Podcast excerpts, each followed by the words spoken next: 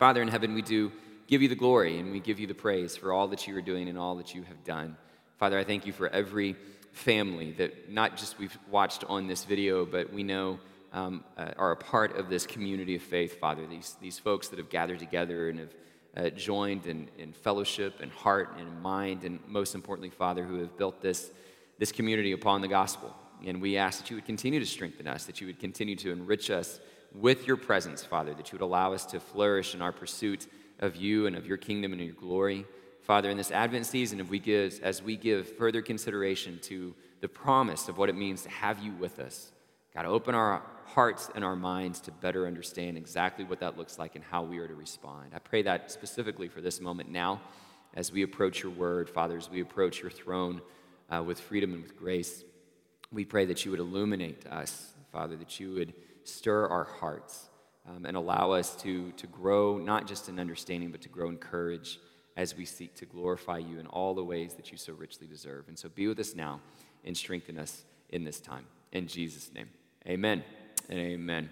Uh, like I said, it, it's a great group of people that are part of this church family. I know those folks that are new, we're still trying to, to meet so many others. And I pray that those of you that have been here for a while have a chance to meet some of those that are new and you find the time to just intentionally interact and, and build on this community. Uh, it is difficult to, to do that nowadays. It's difficult to hang out with people, it's, it's difficult to interact. The pandemic has disrupted so many different parts of life. That's definitely one of them, right? Socializing, hanging out with people has a whole new difficulty and twist to it now as a result of the pandemic, which is unfortunate because it was kind of difficult already. You know what I mean? Like there's a certain complexity to relationship and fellowship and hanging out that you, I think, you really experience as an adult, which is unfortunate because when you're younger, it's not quite as complex. There's a simplicity to social relationships and interactions when you're younger. In fact, as a, as a father, and watching my children at this particular stage of their childhood, it's, it's fairly enjoyable. You know, my children are 10, 8, and 3, to get a chance to just kind of relive childhood memories. And, and I don't mean like live vicariously through my children, but just be re- reminded of what it was like to be a child. And one of the things that I've really enjoyed is watching them develop socially and these different social interactions that they go through. And it typically kind of follows this, this beautiful arc that leads to this simplicity, right? Typically, you've got a, a friend that shows up at, at our house, or we go over to a friend's house, typically unannounced, right? It's not planned, it's kind of impromptu. And, and after a, a, very simple exchange of small talk, maybe like 30 seconds of how's it going, what have you been doing, uh, it inevitably ends up with this question where one of the children looks at their friend and says, So, uh, what do you want to do? And, and almost every single time, the, the other person, the other friend, looks back and goes, uh, I don't know, what do you want to do? And, and this is the perfect moment, right? It's there that creativity begins to bloom and the simplicity of, of the relationship and spending time together really begins to flourish. And I look back on it now as a parent with a level of envy, right? I, I wish we could kind of return to that simplicity. I don't know where we lose it in the, the continuum of, of adulthood, but we do. We, we overcomplicate social interactions right now. It feels like when you get to be an adult and you want to hang out with somebody, it always has to be scheduled.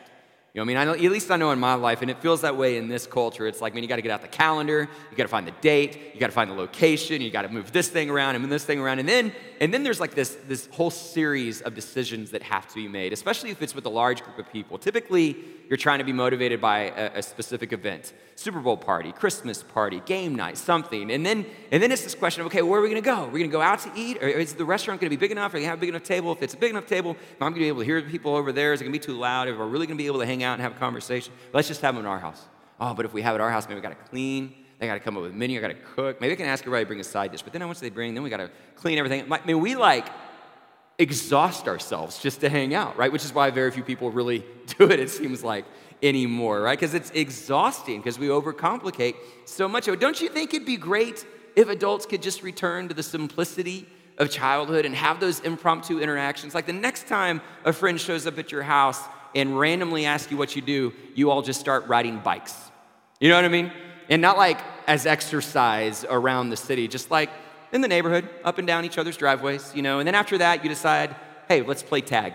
And you just start playing tag with your adult friends. And after that, you build a fort and spy on each other. Or like, I love the simplicity of the moment, and I'm, I'm envious of it in so many different ways. Here's my, my point in bringing it up for us this morning is that the reality is, regardless of your stage of life, right, if you're in the simplicity of childhood or you're in the complexity of adulthood, relationship has to have a reason.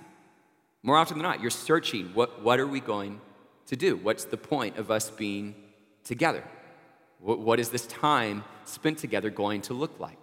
right? Relationships have a purpose, they have a reason, they have a cause, they have an objective. And so, so I, I mentioned that to you this morning because when we go through this series of exploring this theme of God being with us, this relationship that we have with God, the question we need to ask ourselves is why? Why is He with us? What is the point? What is this relationship all about? What is the reason for this communion that is now taking place with God? That's the question that we're going to strive to answer with greater intentionality this morning. So grab your Bibles and turn to Matthew chapter 1 to do it. I always try to make the comment that if you don't have a Bible, please let us know. We'd be happy to gift one to you. Uh, the last several weeks, if we've, as we've walked through this theme of God being with us, we've really kind of camped out in the Old Testament, looking at Old Testament stories of Jacob and Joshua in particular.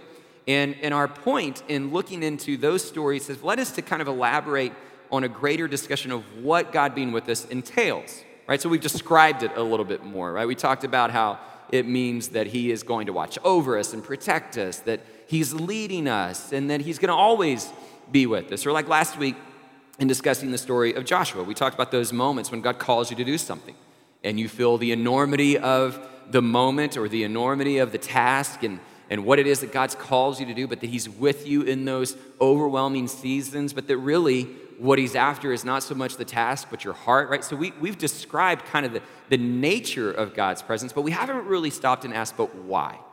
Why is He with us? And that's what we'll consider this morning with a much more traditional uh, story for Christmas season. In Matthew chapter 1, we're going to return to a familiar story that we find during this time of year with the story of Joseph and Mary. So follow along with me in Matthew chapter 1, starting in verse 18. It says, This is how the birth of Jesus the Messiah came about. His mother Mary was pledged to be married to Joseph, but before they came together, she was found to be pregnant through the Holy Spirit. Because Joseph, her husband, was faithful to the law and yet did not want to expose her to public disgrace, he had in mind to divorce her quietly. But after he had considered this, an angel of the Lord appeared to him in a dream and said, Joseph, son of David, do not be afraid to take Mary home as your wife, because what is conceived in her is from the Holy Spirit. She will give birth to a son, and you are to give him the name Jesus, because he will save his people from their sins.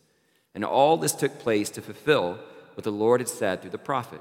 The virgin will conceive and give birth to a son, and they will call him Emmanuel, which means God with us. And when Joseph woke up, he did what the angel of the Lord had commanded him and took Mary home as his wife. But he did not consummate their marriage until she gave birth to a son, and he gave him the name Jesus.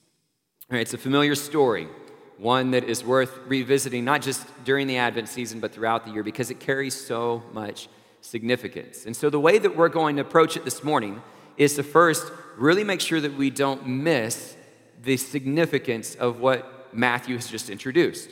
And then, after we've kind of gone through the details of the story, we'll return to that question well, why is God with us? Which is really embedded right there in the middle of the story, and we'll give it some intentional reflection this morning. And so, when you, when you consider the significance of the story, I, mean, you're going to hear that word a lot because there are so many different statements that Matthew makes in the story that really does convey a high level of significance that we cannot lose sight of. And it, and it begins there in verse 18. This is the, the, the story, right? This is the, the story of how Jesus the Messiah, the birth of Jesus the Messiah, came to be. And what should absolutely grab your attention in that opening statement is that word Messiah. Hey, every gospel writer tends to uh, immediately come out and declare exactly who Jesus is. And it would have had a jolting response across the readers of the day, right? Mark says this is the story of Jesus, the Son of God. You think about John's gospel. In the beginning was the Word, the Word was with God, the Word was God. Time and time again, the gospel writers come straight to it and say, This is exactly who Jesus is in the story that I'm about to tell. In, in Matthew chapter 1, verse 1, before the genealogy, he says it, right? This is the genealogy of Jesus, the Messiah. And then after that, he returns. He goes, Let me tell you the birth of Jesus, the Messiah. Right now, we hear that word and it becomes somewhat familiar.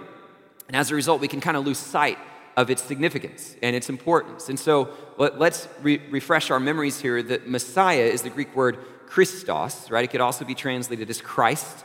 And it very simply means anointed one. So the, the practice of anointing would be to pour oil over an individual, right? To typically uh, do this in a ceremonial act. And in that ceremonial act, it was often understood to be a process that was conferring upon the individual who was being anointed to confer strength and majesty upon them. And so, as a result of that, that strong message and that great significance, this became something that was very commonly practiced uh, when anointing a new king, right? So, it became like a royal practice in particular to anoint upon this king uh, strength and majesty. Well, as time developed and the prophets began to help shape the narrative of Israel, there became a consistent theme and discussion of the anointed one, right? A, a Christ figure, a Messiah figure who would be conferred upon by strength and majesty. And the language in the prophets that spoke of this Messiah would point to this, this king, so to speak, who would come in and reign with humility and peace and righteousness. And so it became a very strong narrative to the people of Israel to anticipate and look for this Messiah. And so, what Matthew has just said is, I know about all that. I know how long you've waited for this. I know the significance of this term. I know the importance of finding this anointed one. He's here. He has a name. Right? So it's an incredible opening statement. And it, and it introduces us to two unlikely characters of Joseph and Mary. And we really get to see the arrival, the birth of this Messiah through their story. And so Matthew gives us some details of, of Joseph and Mary, saying that they were pledged to be married, right? And, and that's, that's different than maybe what we're used to.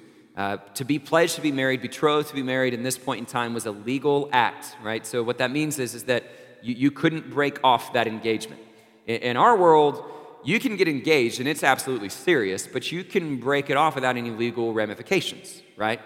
I mean, you give the ring back, maybe you don't give the ring back just to spite him, whatever. But, but there's no legal implications related to it. You know what I'm saying? And so, so here, when you were pledged to be married, even though the marriage wasn't finalized, it was legal. And so here you have this significant commitment that's already in place between Mary and Joseph, and they discover she's pregnant. And that's where the story becomes scandalous. And I mean that in every sense of the word. Like, like this was not a good thing. Imagine being Joseph and how you would feel, how you'd begin to process that, how you would likely have feelings of betrayal and anger and frustration and heartache and pain. Think about the concern of perception and how people would begin to view Mary, how they would whisper about her and the rumors that would circulate.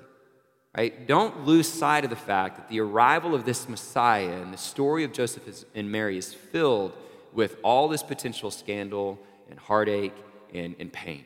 Right? Even, even in Matthew's genealogy, Matthew uh, alludes to it. In fact, if you go back and study his genealogy in great detail, we've talked about this before, you'll, you'll notice that he has intentional references to other women in the Davidic line to Rahab, to Tamar, to Uriah's wife.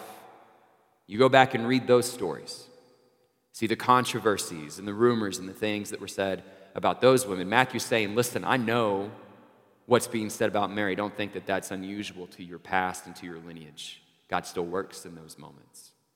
So that's the circumstances surrounding this relationship. And so it gives us insight into Joseph's dilemma right? And it's, it's a really profound portrayal and insight to Joseph's character when you really give consideration to it. Because what it tells us is that Joseph then, right, as a righteous man who wanted to uphold the law, uh, was trying to figure out what to do. Right? What, do, what do I do with this situation? He didn't want to expose her to public disgrace, and, and yet he needed to uphold the law. And so, with that conflict and that dilemma, you see a little bit of Joseph's heart. On the one hand, he loved her. And I don't want us to miss that. He loved her. Right? Th- think about this. He hears this news, as heartbroken as he is, as, as confused, maybe he thinks she's lying to him. I mean, who knows what his initial reaction is? He doesn't respond with vengeance, he doesn't respond with hate or anger. He knows that the law would require that a woman in that situation should be killed and stoned. Now, in first century Judaism, that wasn't a common practice anymore. But the public disgrace that would follow would absolutely ruin her life. And if had, had he been vengeful, had he been vindictive, had he been hateful, that's exactly what he could have done, but he didn't because he loved her. So he wanted to show kindness to her somehow.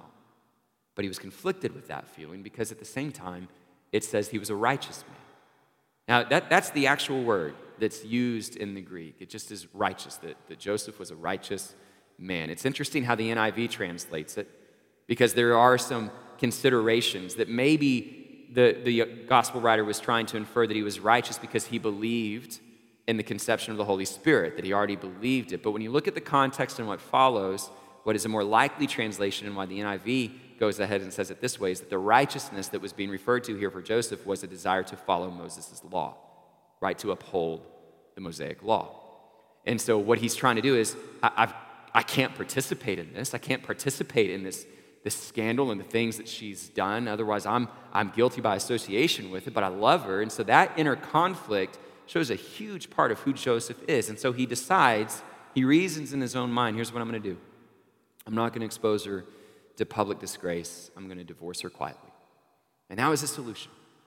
His solution to somehow demonstrate kindness to Mary, but keep his integrity intact.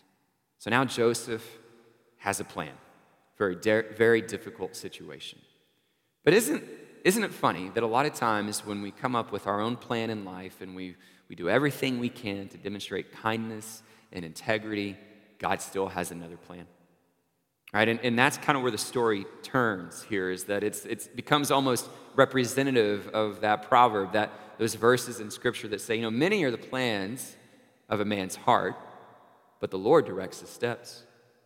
Right? Joseph says, okay, this is not easy, this is difficult, I don't know, but I'm, I'm going to go this way. And God says, actually, I'm going to send you this way. And so it's in that moment where an angel of the Lord appears and begins to speak to Joseph in this difficult situation. And the first thing that the angel says is, Don't be afraid.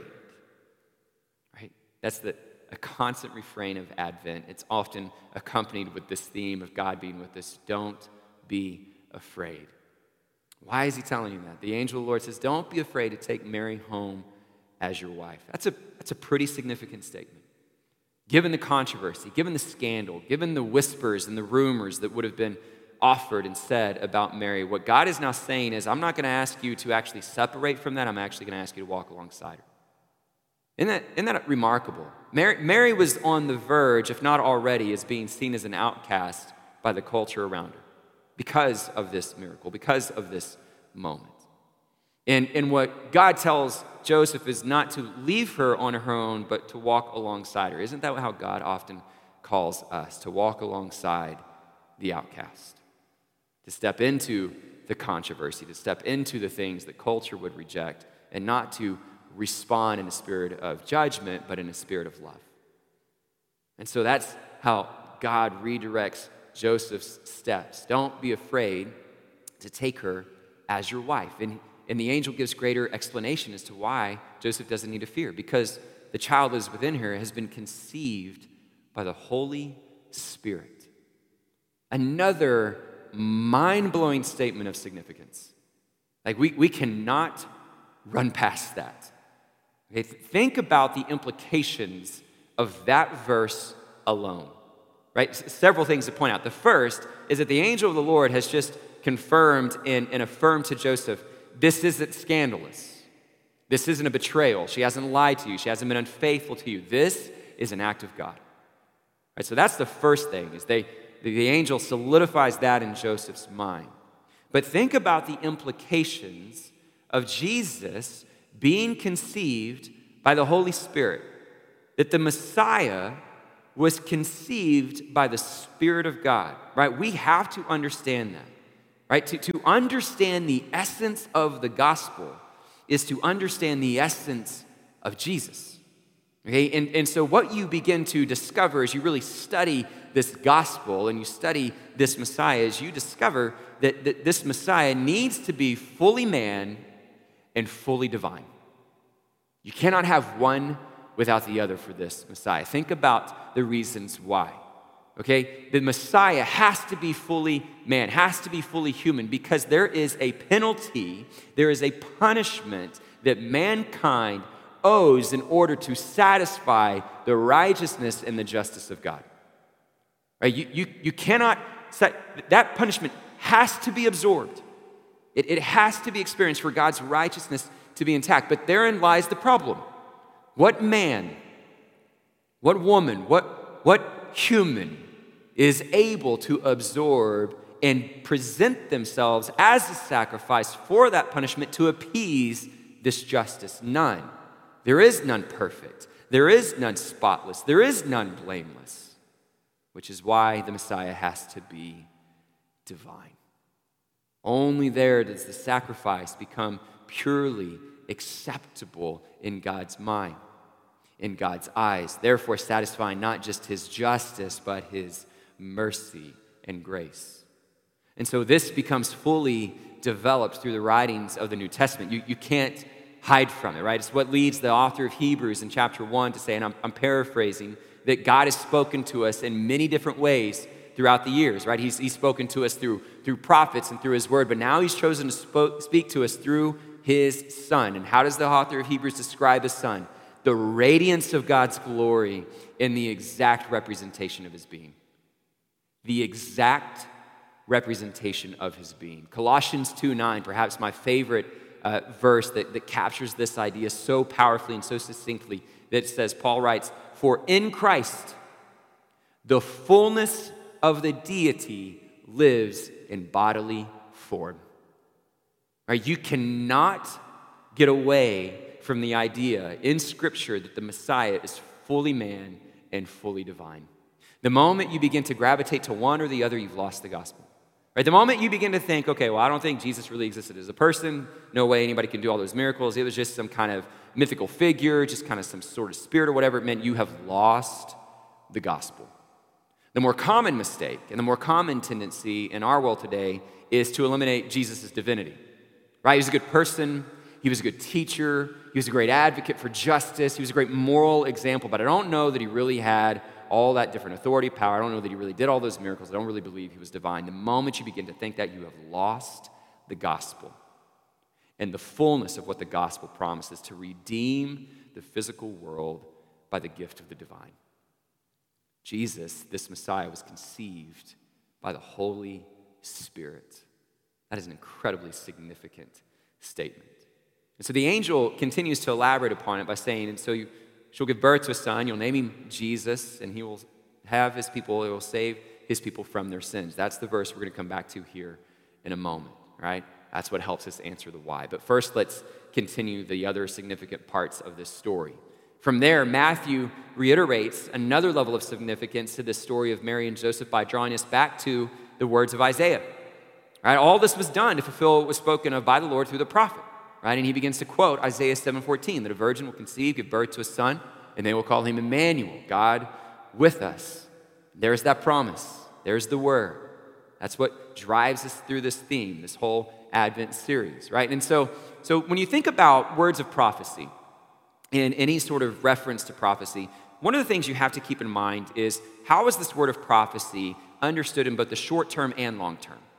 Right? Because more often than not, that prophetic word had to, to mean something to the audience of the day. Right? So, so just to quickly reference that, when you study Isaiah 7, a lot of scholars would highlight that if you were going to look for a, a short term fulfillment of Isaiah 7:14, it, it's to spare us going through all the details and the nuances of, of that story. It's, it's, it's summarized by saying that Isaiah is probably speaking to King Ahaz and is talking about the promise of another king in the Davidic line, probably Hezekiah.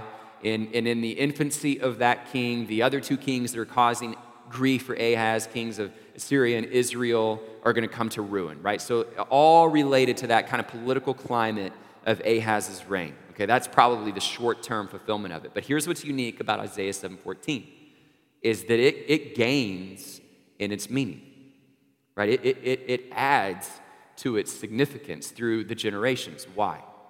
Right? It, it begins to carry this, this question of long term fulfillment for a couple of reasons. The first is the name Emmanuel.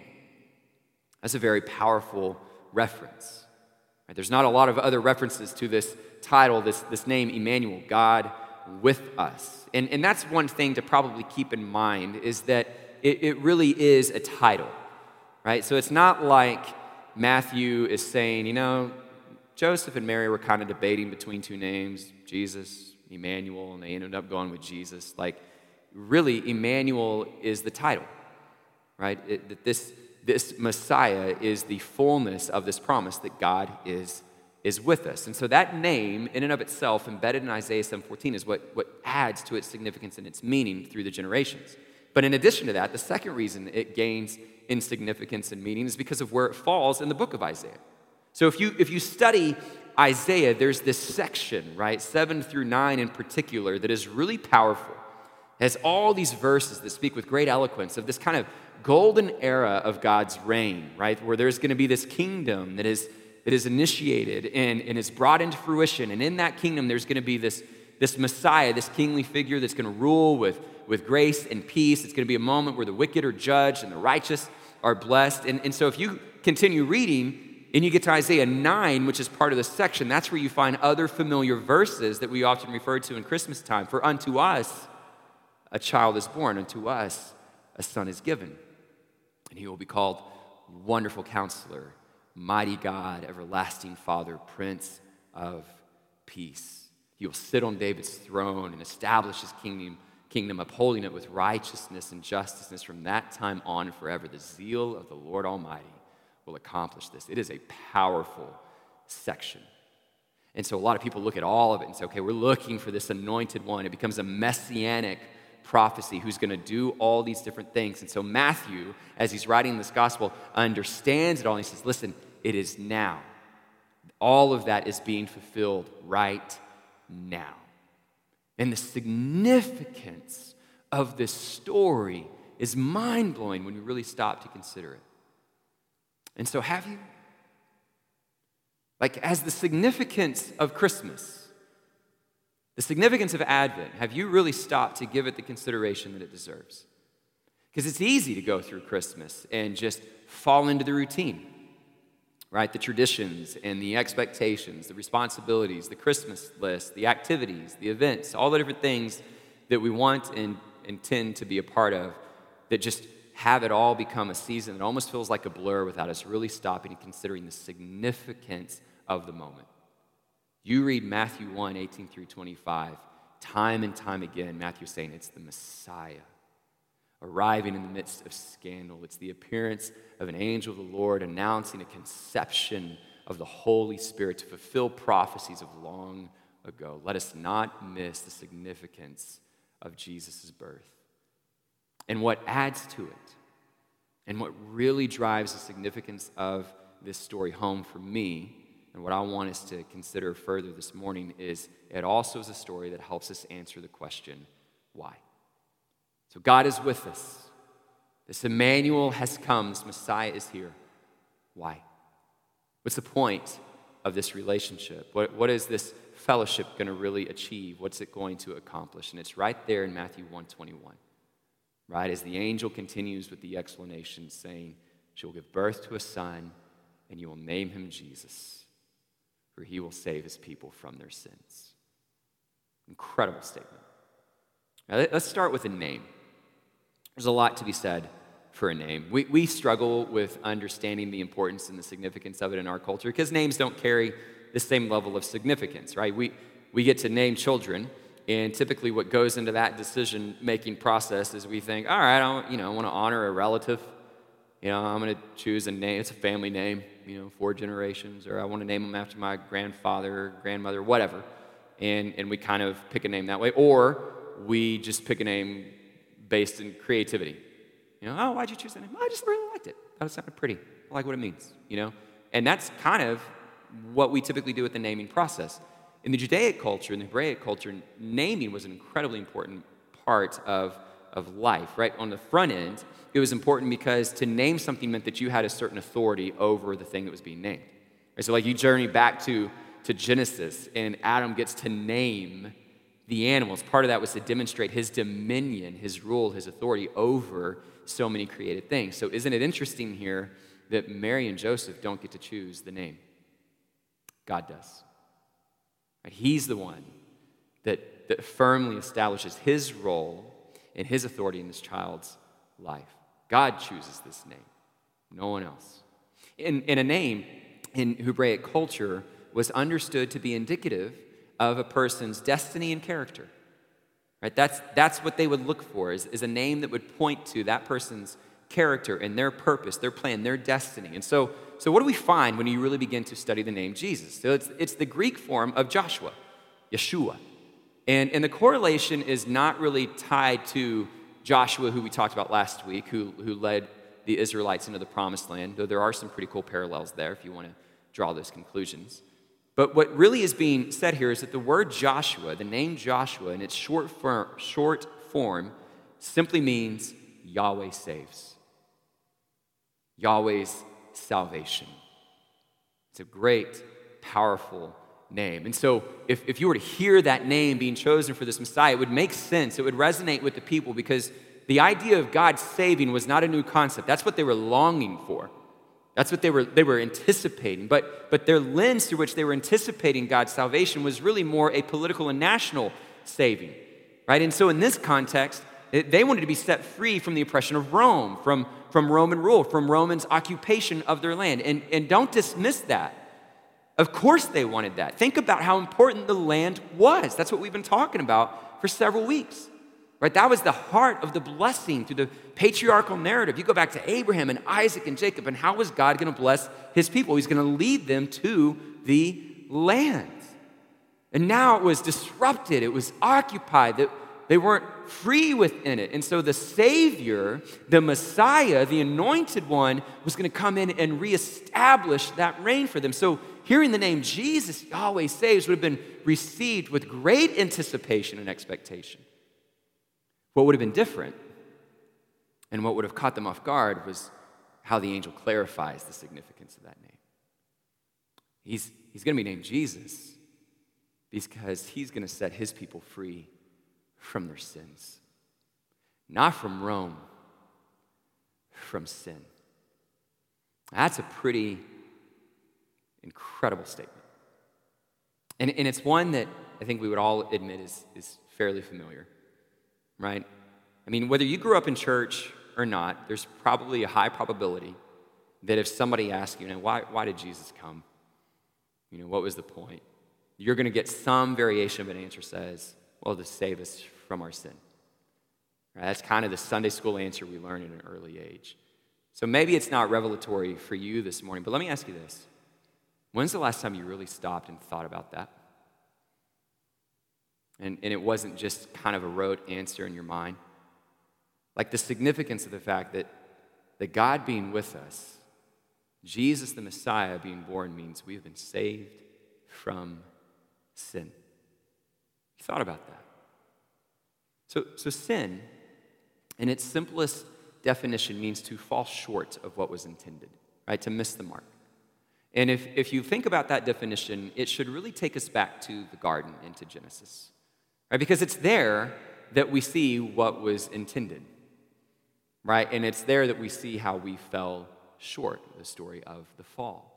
It's there that sin really first began to burst onto the scene. And so when you go back to the garden, what you see is perfect harmony. You see perfect relationship, perfect fellowship between mankind and each other, mankind and creation, mankind with, with God Himself, right? They were in perfect harmony with one another.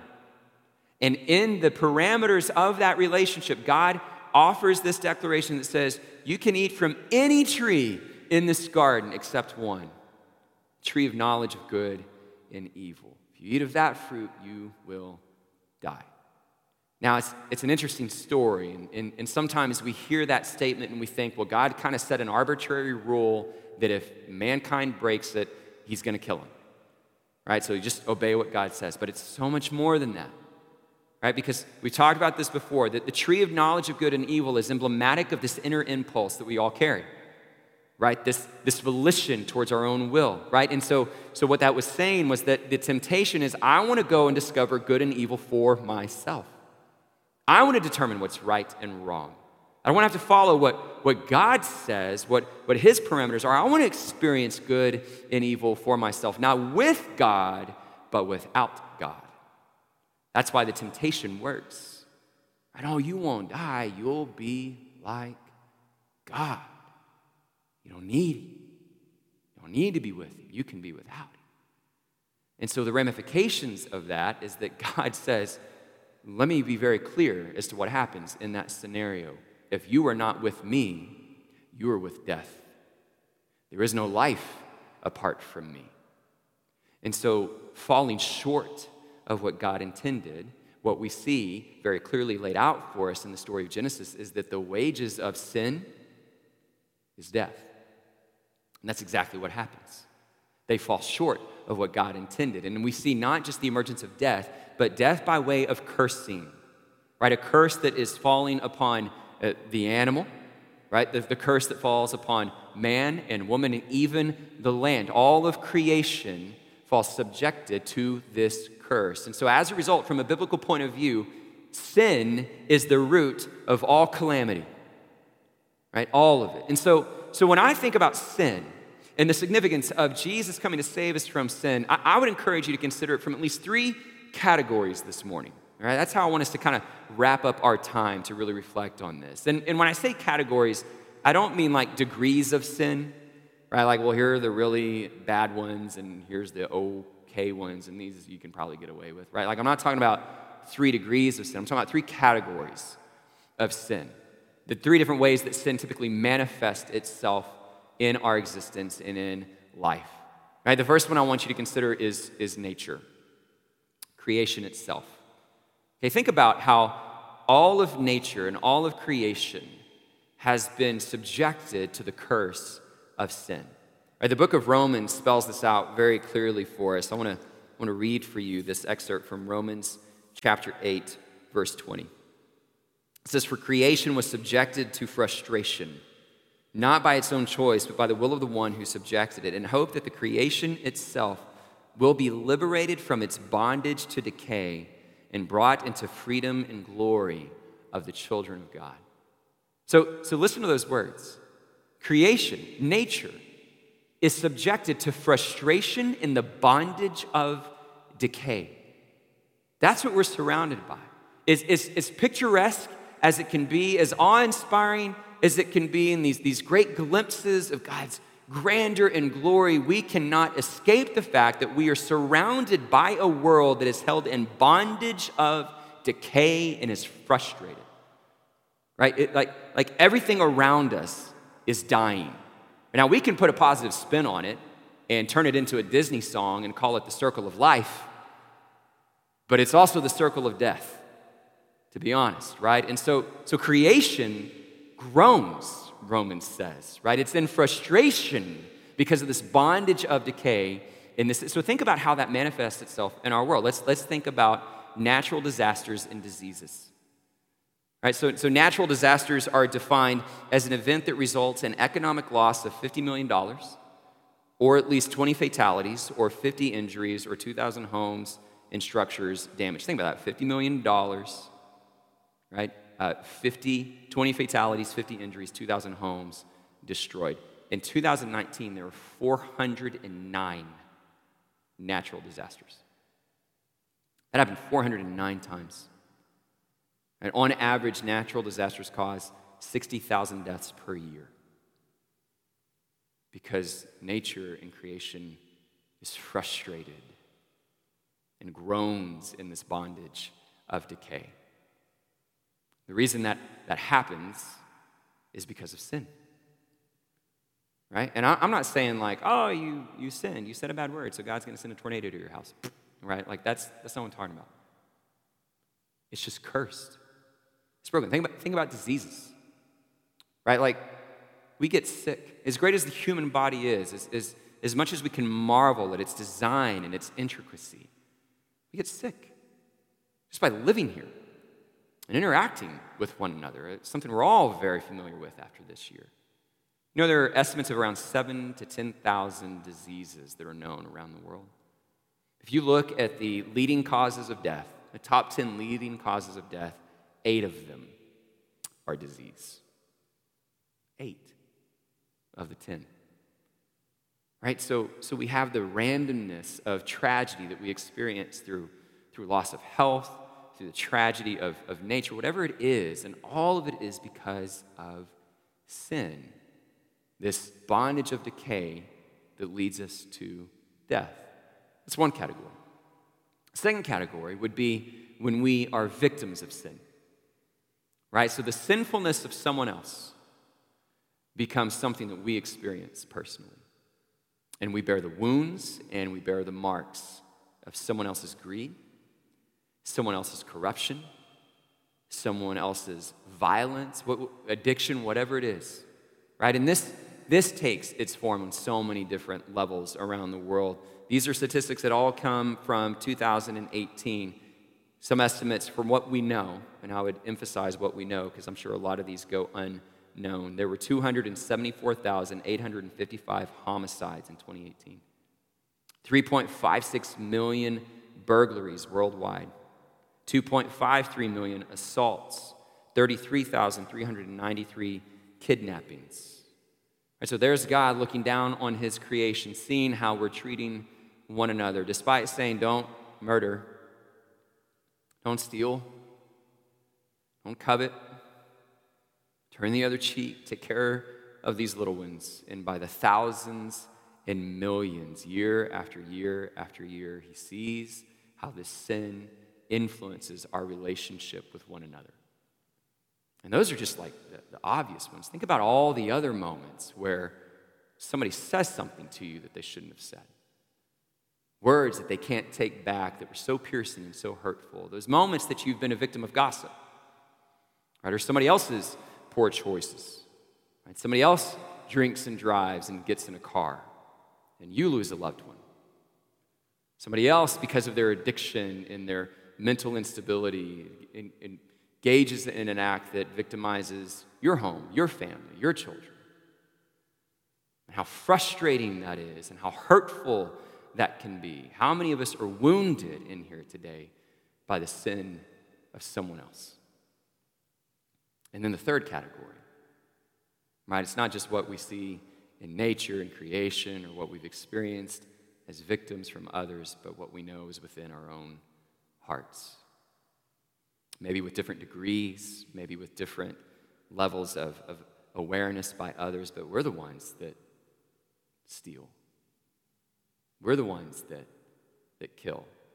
Well, no, no, I've never committed murder Jeremiah. Let's, let's not forget, though, that Jesus says if you're even angry at your brother, it's the same as committing murder.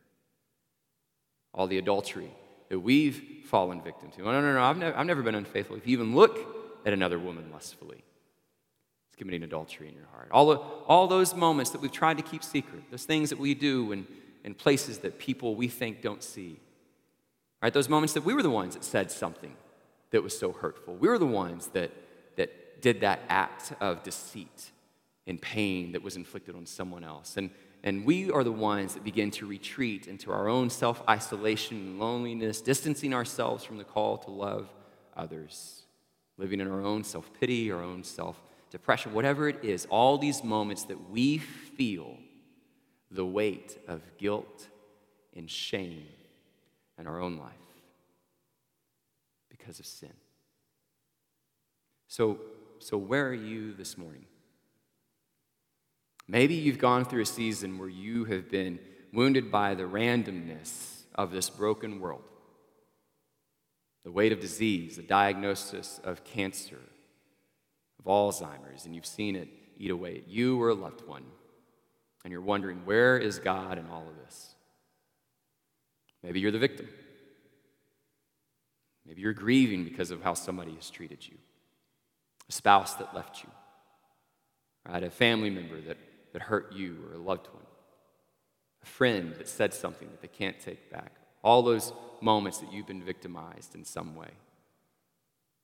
Or maybe you're here today because you are overcome with the weight of guilt and shame because of the choices you've made, the mistakes that, that you've experienced in your own life, the way you've hurt people just instantaneously without even recognizing it was within you. All those moments. Where are you today?